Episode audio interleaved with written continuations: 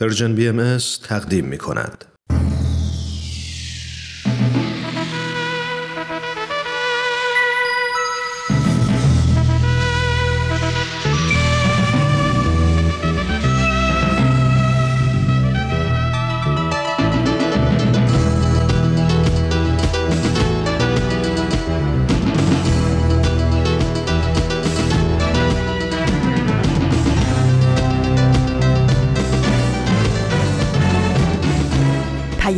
دوست. برنامه ای برای تفاهم و پیوند دلها.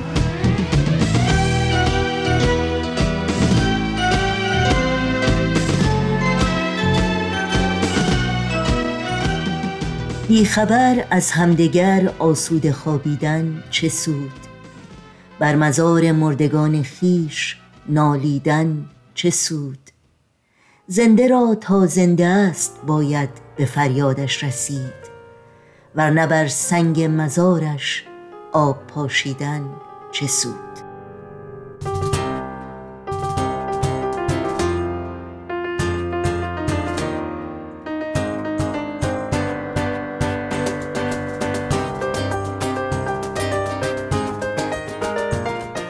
گرمترین درودها و بهترین آرزوهای ما تقدیم به شما شنوندگان عزیز رادیو پیام دوست. در هر سوی این دهکده جهانی که با برنامه های امروز ما همراه هستید امیدواریم دلشاد و تندرست و برقرار باشید و یام پر امیدی رو سپری کنید.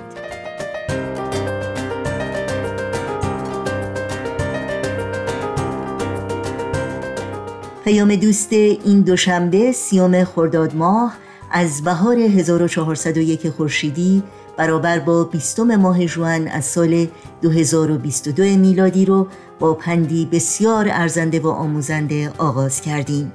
و این روزها به یاد تو دوازده فانوس و اکسیر معرفت برنامه هایی هستند که در طی ساعت پیش رو خواهید شنید. امیدواریم از همراهی با این بخش ها لذت ببرید.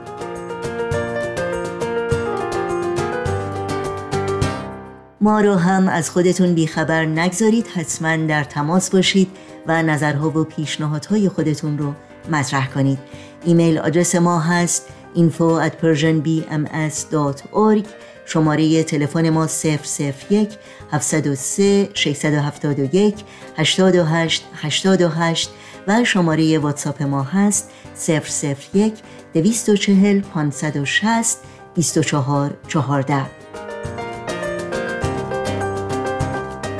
و البته برنامه های امروز و هر روز رادیو پیام دوست و برنامه های دیداری سرویس رسانه فارسی باهایی در شبکه های اجتماعی زیر اسم Persian BMS در دسترس شماست.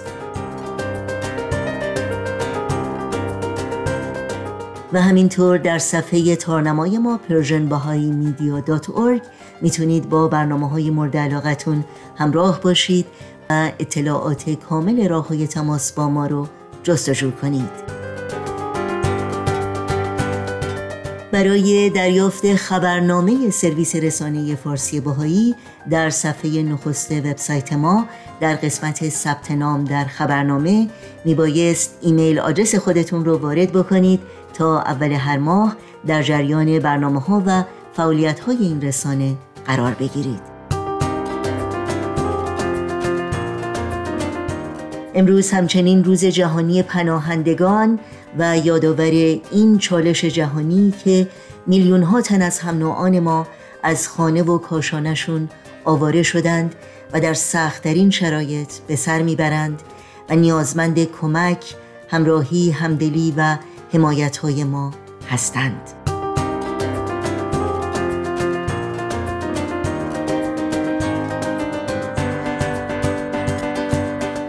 این صدا صدای رادیو پیام دوست. نوشین هستم و همراه با همکارانم میزبان برنامه های امروز.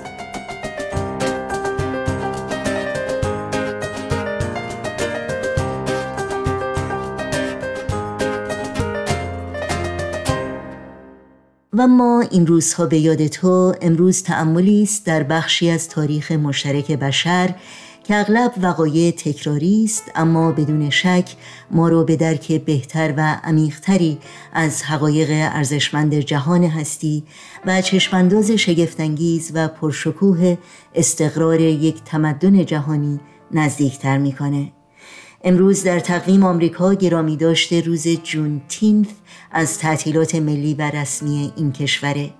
جون تینث واژه است مرکب از دو کلمه جون یا ماه جوان در تقویم میلادی و ناینتینث یا نوزدهمین در زبان انگلیسی.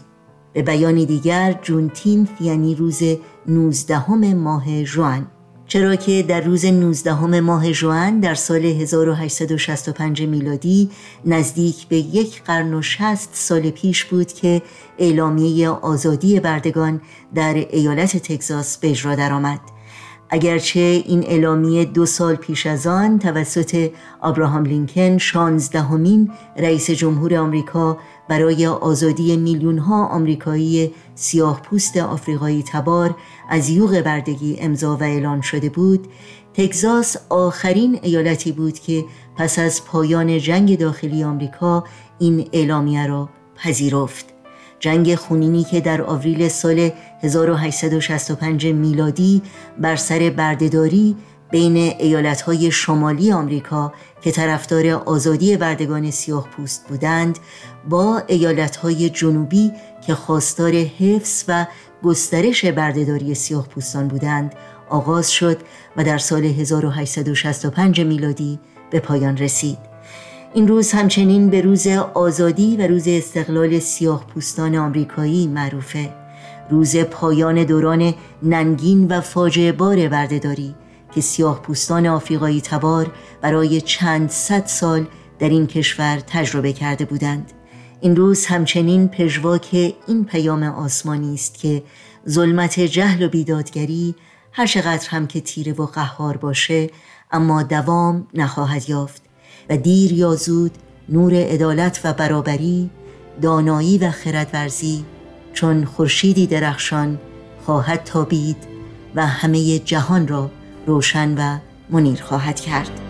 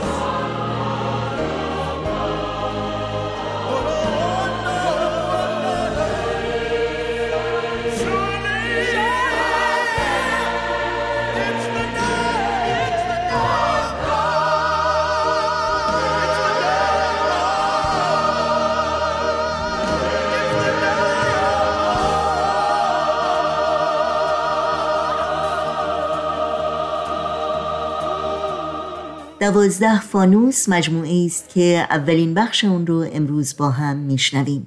این مجموعه رو فریال تهیه و اجرا می‌کنه. دوازده فانوس. تعلیم اول تحری حقیقت. شنیدین میگن خلق را تقلیدشان برباد داد ای دو صد لعنت بر این تقلید باد؟ هر وقت این شعر مولانا رو میشنوم یاد روزنامه شرق میفتم که چه جنجالی به پا شد.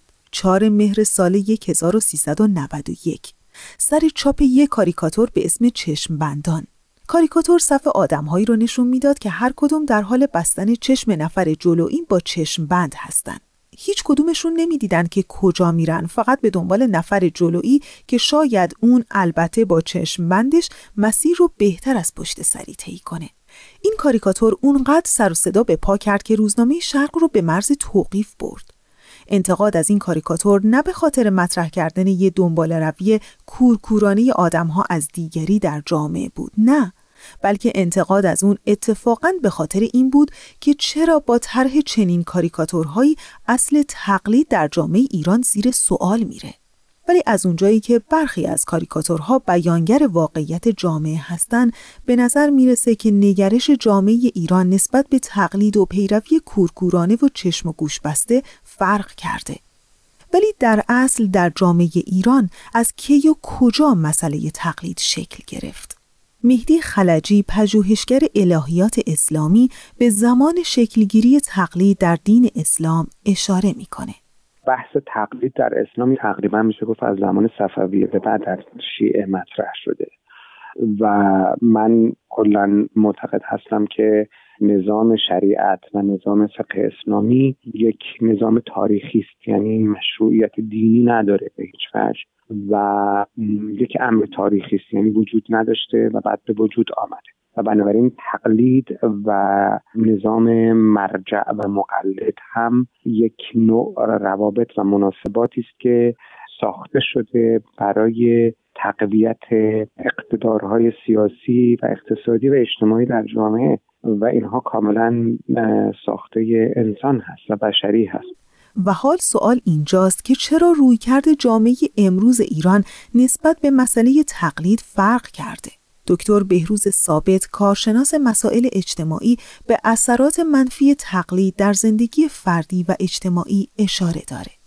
تقلید می‌تونه چه در حیات فردی و چه در حیات اجتماعی اثرات مخرب باقی بگذاره. در زمینه فردی یکی از تاثیرات مخرب تقلید این است که ذهن انسان رو بسته نگه میداره و به فقدان تفکر و خلاقیت منتهی میشه و به دنبال اون رفتار تعصبآمیز رو در فرد نهادی نمی‌کنه. و به همین ترتیب تقلید می‌تونه در زندگی اجتماعی هم عقب افتادگی فرهنگی ایجاد بکنه و جامعه رو از شاهراه تمدن به دور بندازه و به علاوه اینکه در اثر تقلید ضوابط دموکراتیک در روابط انسانها مخدوش میشه. افراد نمی‌تونن تمرین دموکراسی بکنن چرا که در فکر خودشون در اندیشه خودشون تقلید رو به کار بردن و اثرات اون تقلید رو در زندگی خودشون مشاهده می‌کنن.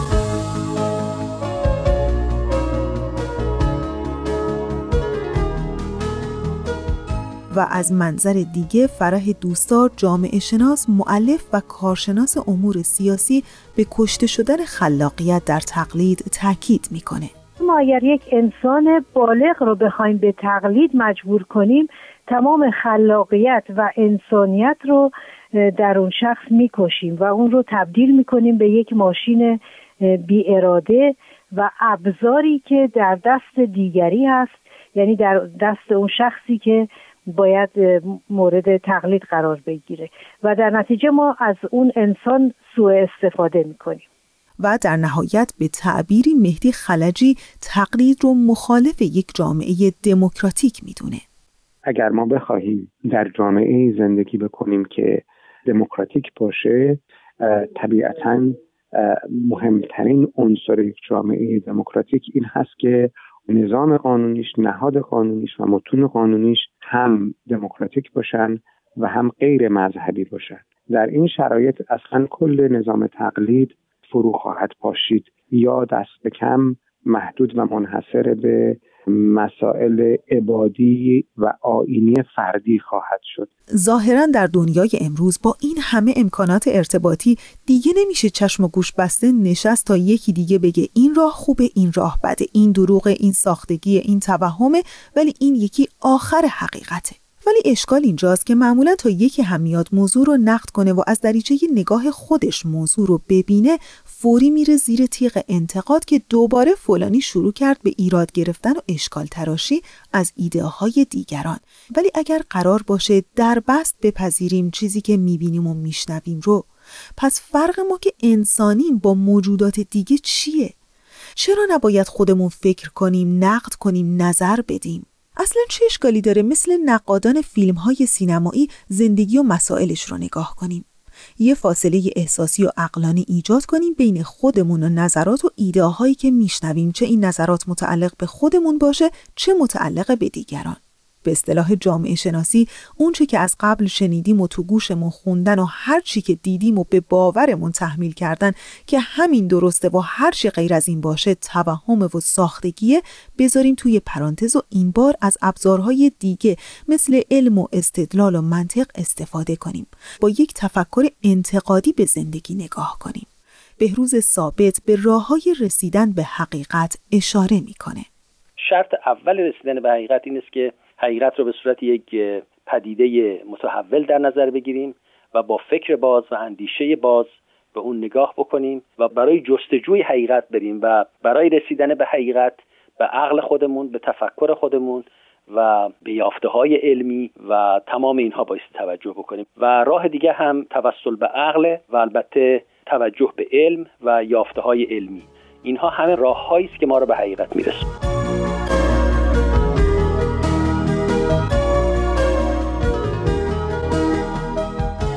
در ابتدا چی می‌تونه از تقلید جلوگیری کنه؟ بهروز ثابت در این خصوص معتقده مهمترین مسئله ای که می‌تونه از تقلید جلوگیری بکنه این است که می‌تونیم بگیم برمیگرده به راهکارهای تعلیم و تربیت یعنی ما احتیاج به یک نظام جدید یک طرز تفکر تازه هستیم در زمینه تعلیم و تربیت تا مروج تفکر و خلاقیت باشه به جای اینکه مروج تقلید باشه و به انسانها اجازه بده که فکر آزاد داشته باشن و بتونن برای خودشون تصمیم بگیرن با اراده خودشون و بر اساس تفکر خودشون. این تعلیم تربیت از محیط خانواده شروع میشه و بعد در محیط مدرسه و دانشگاه و بالاخره در مؤسسات اجتماعی در همه این جریانات و در تمام این روندها بایستی ما یک نوع تعلیم و تربیت جدیدی رو به کار ببریم تا جلوی طرز تفکری رو که مبتنی بر تقلید هست بگیریم. و به علاوه اینکه تفکرات سنتی مثل تفکرات مذهبی که تأکید زیاد می‌کنن بر مسئله تقلید از یک شخص مذهبی از یک روحانی اینها هم در حقیقت بایستی دچار تحول بشه و انسان ها بایستی در مورد آرمان های مذهبی خودشون و جستجوی حقیقت برای خودشون به عقل و فکر و تفکر و علم استناد بکنن. به جای اینکه به نظرات و تبیینات و تفسیرات یک عالم مذهبی توجه بکنن. ولی حالا وقتی همه احساسات خودمون رو که بر روی اعتقاداتمون سرمایه گذاری کردیم کنار گذاشتیم و با علم و منطق جلو رفتیم و به اون حقیقت رسیدیم بر این باور خواهیم بود که حقیقت یکی و راه های رسیدن به حقیقت تنها همونیه که ما طی کردیم؟ بهروز ثابت کارشناس مسائل اجتماعی بر این باوره که حقیقت یکیست اما نکته ای در این میون مطرحه در حقیقت می‌تونیم بگیم حقیقت یکی هست اما این رو نباید به این معنا تصور کرد که حقیقت یک پدیده جامد و ثابت و دچار تحول و تحرک نمیشه حقیقت یکی هست اما این یگانگی حقیقت رو بایستی در یک زمینه تغییر و تحول مداوم در نظر گرفت. لذا درک ما از حقیقت یک درک تاریخیه و بایستی در زمینه زمان و مکان مورد توجه قرار بگیره. لذا اصل اینه که حقیقت یکی هست و همه انسان ها به دنبال حقیقت هستند اما بایستی این اصل تغییر و تحول رو کاملا در مد نظر داشت. و به این مطلب توجه داشت که فکر انسان و ذهن انسان و عقل انسان در حال تحول و تحول و تکامل هست و در نتیجه درک او از اون حقیقت یگانه دائم در حال تحول هست دائم در حال تغییر هست. و به خاطر همین اهمیته که اول تعلیم از تعالیم اجتماعی آین باهایی تحری حقیقته. حقیقتی که می‌تونه عاملی باشه برای نزدیک شدن و در نهایت اتحاد بین آدم ها. چنانچه بنا به تأکید حضرت عبدالبها پسر ارشد حضرت بهاءالله بنیانگذار آین بهایی تا ترک تقلید نشود حقیقت جلوه ننماید اگر جمیع ملل تحری حقیقت کنند شبه نیست که کل متحد و متفق شوند سر شود بی تو به سر نمی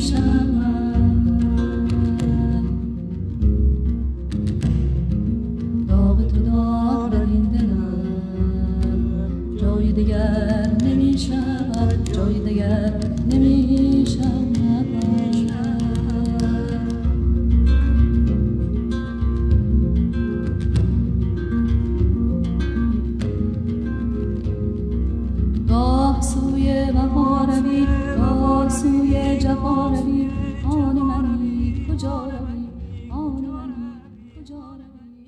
با اولین بخش مجموعه دوازده فانوس از رادیو پیام دوست همراه بودید. توجه داشته باشید که همه برنامه های رادیو پیام دوست رو می‌تونید در شبکه های اجتماعی فیسبوک، یوتیوب، SoundCloud، اینستاگرام و تلگرام زیر اسم ام اس دنبال بکنید و اگر اونها رو پسندیدید با دیگران هم به اشتراک بگذارید. آدرس تماس با ما در کانال تلگرام هست at Persian Contact خانه خانه گشتم. به تو همیشه با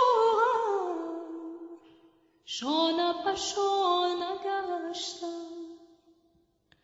عشق یگانه من از تو نشانه من. به تو نمک 是。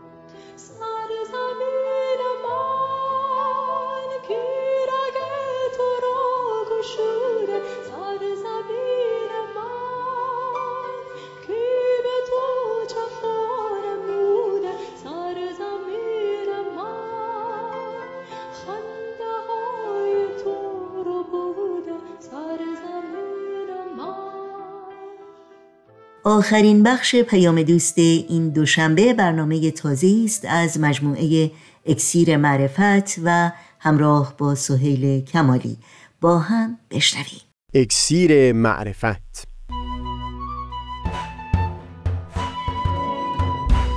مروری بر مزامین کتاب ایقان این گفتار تار و پود زندگی نقدی متین و منصفانه. از تا همامه ازلی در شور و تغنیست گوش قلب را از سروش او بی بحر مکن. از تا همامه ازلی در شور و تغنیست گوش قلب را از سروش او بهره مکن گوش قلب را از سروش او بی بهره مکن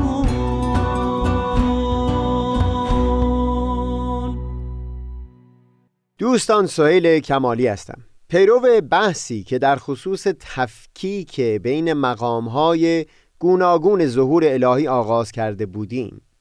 در گفتار گذشته گفتگویی داشتیم در خصوص جنبه های مختلف دیانت و اینکه باز دوباره درخواست متون مقدس بهایی این بود که مبادا همه دیانت فروکاست داده بشه تقلیل داده بشه به اون یک جنبه. مبادا از میان تمام رنگ هایی که در انوار خورشید ظهور الهی نهفته هست تمام توجه به نحو مبالغ آمیزی معطوف فقط یک رنگ خاص بشه. و البته بیان کردیم که در همین متون اون تجربه عرفانی و حس پیوندی در اعماق وجود فرد با امر غیبی و اون بینهایت متعالی این همچو حسی به عنوان بن و اساس دیانت تلقی شده بود. و تأکید داشتند که مبادا سایر جنبه ها مثل مؤسسات اداری که وجودشون برای حیات جامعه ضروری هست. سبب بشه که فرد از این جنبه اصلی و اساسی دیانت قفلت بکنه. یک گوشه دیگه از دیانت رو هم دوست داشتم. اینجا صحبتی داشته باشیم و اون مراسم در ادیان هست که جامعه شناس نامدار امیل دورکایم بر اون تاکید زیادی داشت.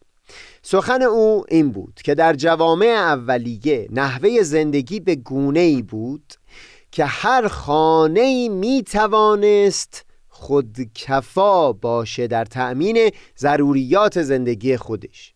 در خانه لباس خودش رو میبافت غذای خودش رو میکاشت آشپزی می‌کرد. اگر دامداری بود برای تأمین گوشت باز این در همون فضای خونه خودش انجام می‌شد. و خلاصه اینکه نیازی و احتیاجی برای تأمین همچو حاجات زندگی به دیگران نمی بود در نظر دورکایم پدیده ای که در این دوره از حیات بشر تونسته بود جامعه انسانی رو گرد هم بیاره همون پدیده دیانت بود اون هم به خاطر مراسم دینی که لازمه انجامشون گرد آمدن دور یکدیگر بود. همین بخش مراسم در ادیان سبب می شد تا افرادی که در غیر اون صورت پراکنده و متفرق و غیر متصل به یکدیگر می بودند یک جامعه رو تشکیل بدن و خودشون رو افرادی از یک کل بزرگتر و منسجم به حساب بیارن.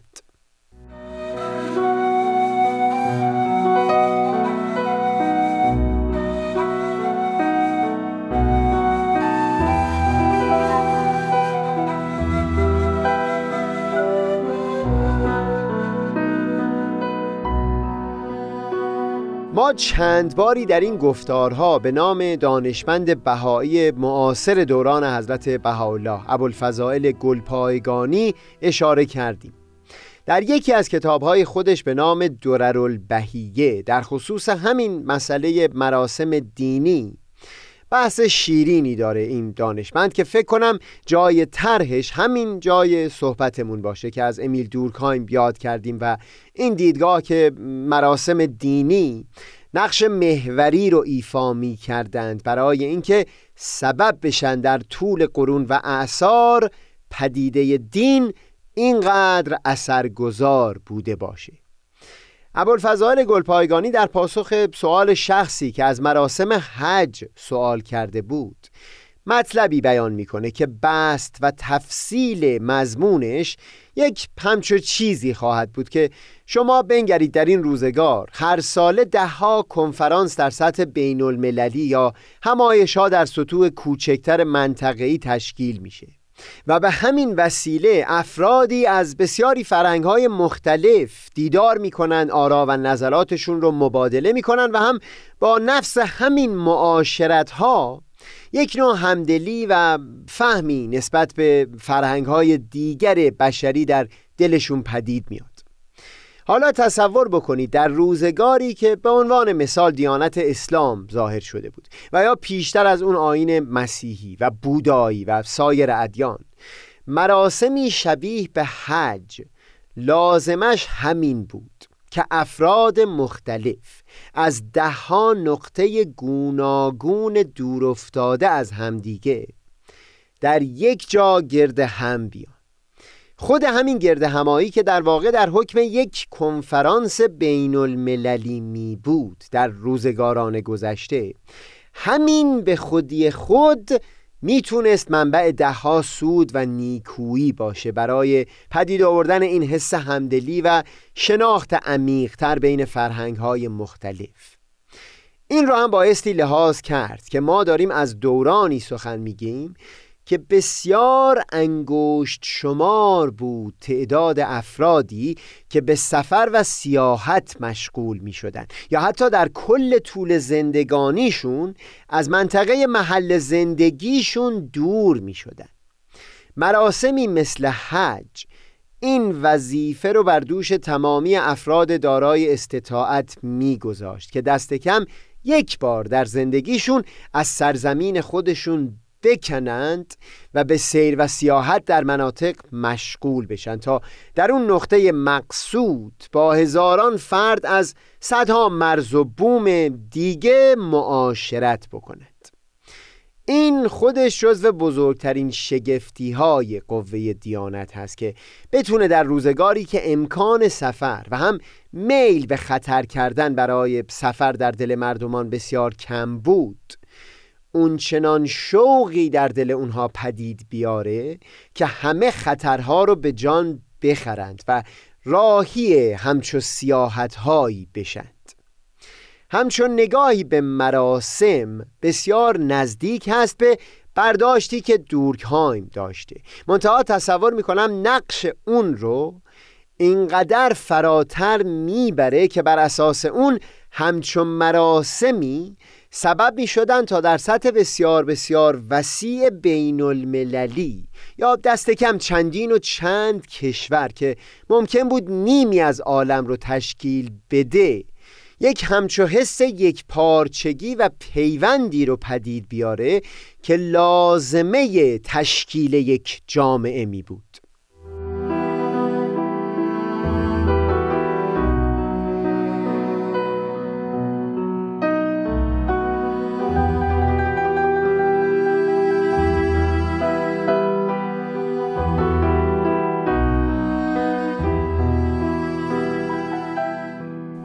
در خصوص پدیده دیانت ما در گفتار قبلی اشاره داشتیم به تأکیدی که روی تجربه عرفانی داشتند و هم سخن گفتیم از گوشه استدلال و خردورزی و جنبه احکام.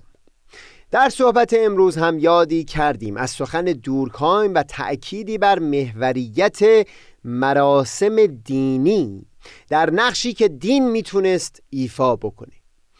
اگر برداشت من سهیل صحیح باشه مؤسسه مشرق الاسکار که در متون مقدس بهایی بسیار بر اون تأکید شده مربوط به همین نقش اجتناب ناپذیر مراسم و گرد همایی ها هست. اینکه ساختمانی در همه قارات عالم و هم روزی در همه منطقه های عالم ساخته شده باشه که افراد از هر عقیده و پس زمینه ای بتونن در اون گرده هم بیان برای نیایش و دعا.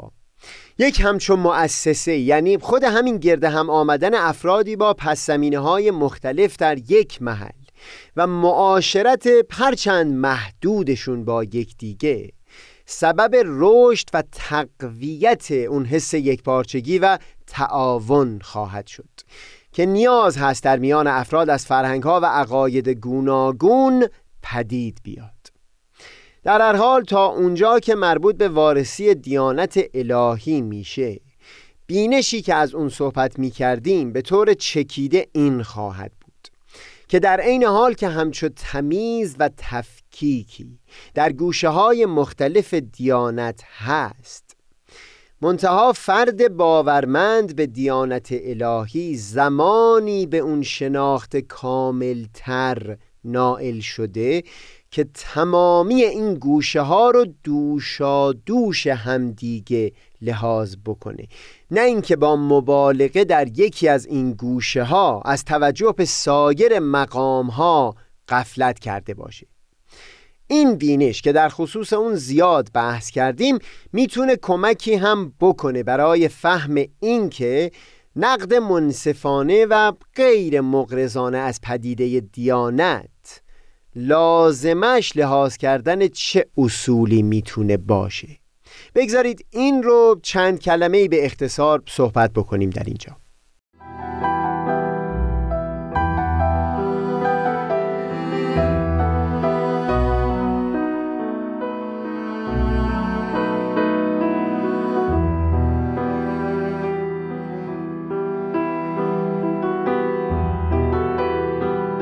اگر این چنین باشه که پیشتر بیان کردیم یعنی اینکه خود پیامبر الهی به وضوح در متون آثار خودش تأکید می‌کنه که پدیده دیانت رو بایستی به عنوان جمع بین همه این گوشه های مختلف دیانت الهی لحاظ کرد. و زمانی که همچون مطلبی با تصریح تمام در آثار مبینین آثار اون پیامبر مورد تأکید قرار گرفته این یک قدری بی انصافی هست. اگر ناظران بیرونی در هنگام نقد دیانت فقط و فقط ناظر به رفتار و حالات اون عده کسانی باشند که به یک گوشه از دیانت چنگ زدن و از بقیه به کلی قفلت کردن. به عنوان مثال اینکه کسانی فقط و فقط به اون یک گوشه از دیانت یعنی احکام چنگ زده باشند و از جنبه های اقلانی یا تجربه عرفانی قافل مونده باشند این ترک انصاف خواهد بود که هنگام ارائه نقدی متین و منطقی نسبت به پدیده دین تمام سخن و تمامی شواهد برای اون نقد فقط بر اساس رفتار این دسته از افراد به دست اومده باشه. خاطرم هست همیشه قدردان یکی از دوستان خوشفکرم بودم که دم به دم من رو متوجه این قول معروف اندیشمندان می کرد که در یک نقد متین و منصفانه نمی توان و نبایست بهترین های یک اندیشه یا دیدگاه رو مقایسه بکنی با نازلترین و پایینترین تلقی ها از اون اندیشه یا دیدگاه دیگه.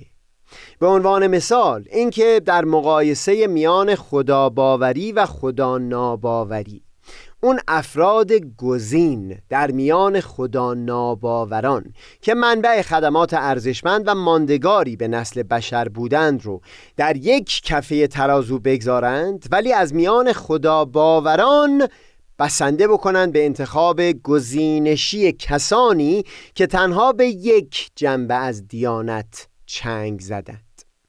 در همین نمونه‌ای که بیان کردیم شرط انصاف این می بود که بهترین و کاملترین تلقی از خدا ناباوری مقایسه می شد با بهترین و کاملترین تلقی از خدا باوری.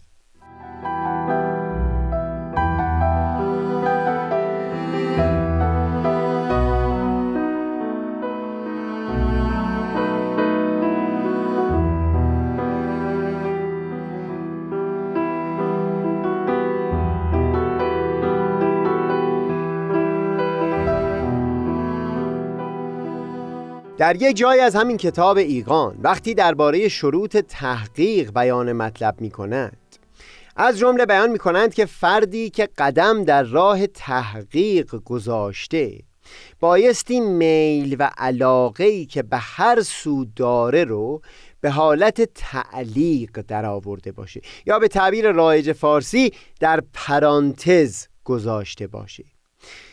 به قسمی که آثار حب و بغز در قلب نماند که مبادا آن حب او را به جهتی بی دلیل میل دهد و یا بغز او را از جهتی منع نماید.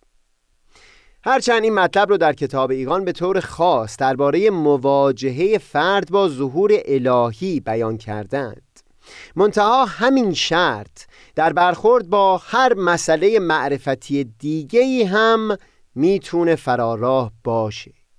به عنوان مثال فردی که باورمند به دیانت الهی هست هنگام نقد و وارسی دیدگاه های مخالف میبایستی در اون لحظه اون محبتی که در دل خودش نسبت به دیدگاه خدا باورانه و دیندارانه داره رو در پرانتز بگذاره در اون حالت بهترین تلقی ها از دیدگاه های مخالف یعنی خدا ناباوری یا دیدگاه های متعارض با دینداری رو لحاظ بکنه و اگر وارد گفتگو و نقد میشه اون بهترین تلقی رو مورد نقد قرار بده. باز همون دوست فاضلی که پیشتر اشاره کردم من رو متوجه خطای رایجی در منطق می کرد که در فارسی از اون به عنوان مقلته پهلوان پنبه یاد می کنند Strawman fallacy. اینکه شما هنگام نقد یک دیدگاه نازل ترین و ناپخته ترین تلقی از اون دیدگاه مورد بحث رو در گفتار یا نوشتار خود توصیف بکنی و بعد مشغول بشی به وارسی و نقد اون نسخه ناقص و ناپخته که ترسیم کردی. این از شروط تحقیقی که هم در منطق بیان شده و هم در همین کتاب ایقان مورد تأکید قرار دادند به دور هست. برای شفافتر شدن مطلب این رو به عنوان مثال بیان می کنم که این نازل ترین تلقی از خدا ناباوری خواهد بود. اگر یکی حتی اشاره بکنه که خدا ناباوران مدعاشون این هست که به آن چیز که دیده نمی شود نبایستی معتقد بود. در مقابل یکی از بهترین تلقی ها از خدا ناباوری زمانی می بود که شخص محقق دلایل متینی که از سوی اندیشمندان این گروه در خصوص وجود شر در عالم هستی بیان شده بود رو با نهایت قوت بیان می کرد و بعد به گفتگو و نقد پیرامون اون دیدگاه قوی مشغول می شد گفتگویی که در این گفتار و گفتار گذشته درباره شناخت کاملتری از پدیده دین داشتیم. تلاشی که کردیم برای تفکیک گوشه های مختلف دیانت و اینکه برای کاملترین شناخت میبایستی تمام جنبه های گوناگون اون لحاظ بشند کمکی می‌کنه تا هم به عنوان یک فرد دیندار بتونیم در این راه قدم بگذاریم که معرفت خودمون نسبت به دیانت الهی رو عمیقتر بکنیم و هم به عنوان یک ناظر بیرونی که میل به نقد پدیده دین داره جانب انصاف رو بهتر مراعات بکنیم با لحاظ کردن همین گوشه های مختلف پدیده دیانت. منم آفتاب بینش و دریای دانش. منم آفتاب بینش و دریای دانش.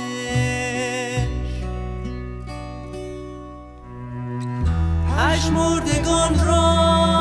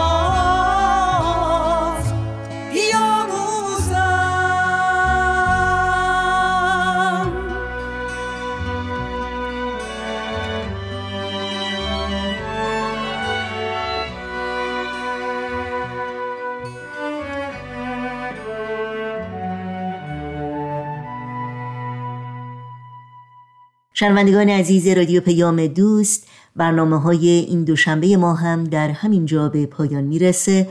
همراه با تمامی همکارانم در بخش تولید برنامه های امروز با همگی شما خداحافظی می کنیم تا روزی دیگر و برنامه دیگر شاد و پاینده و پیروز باشید.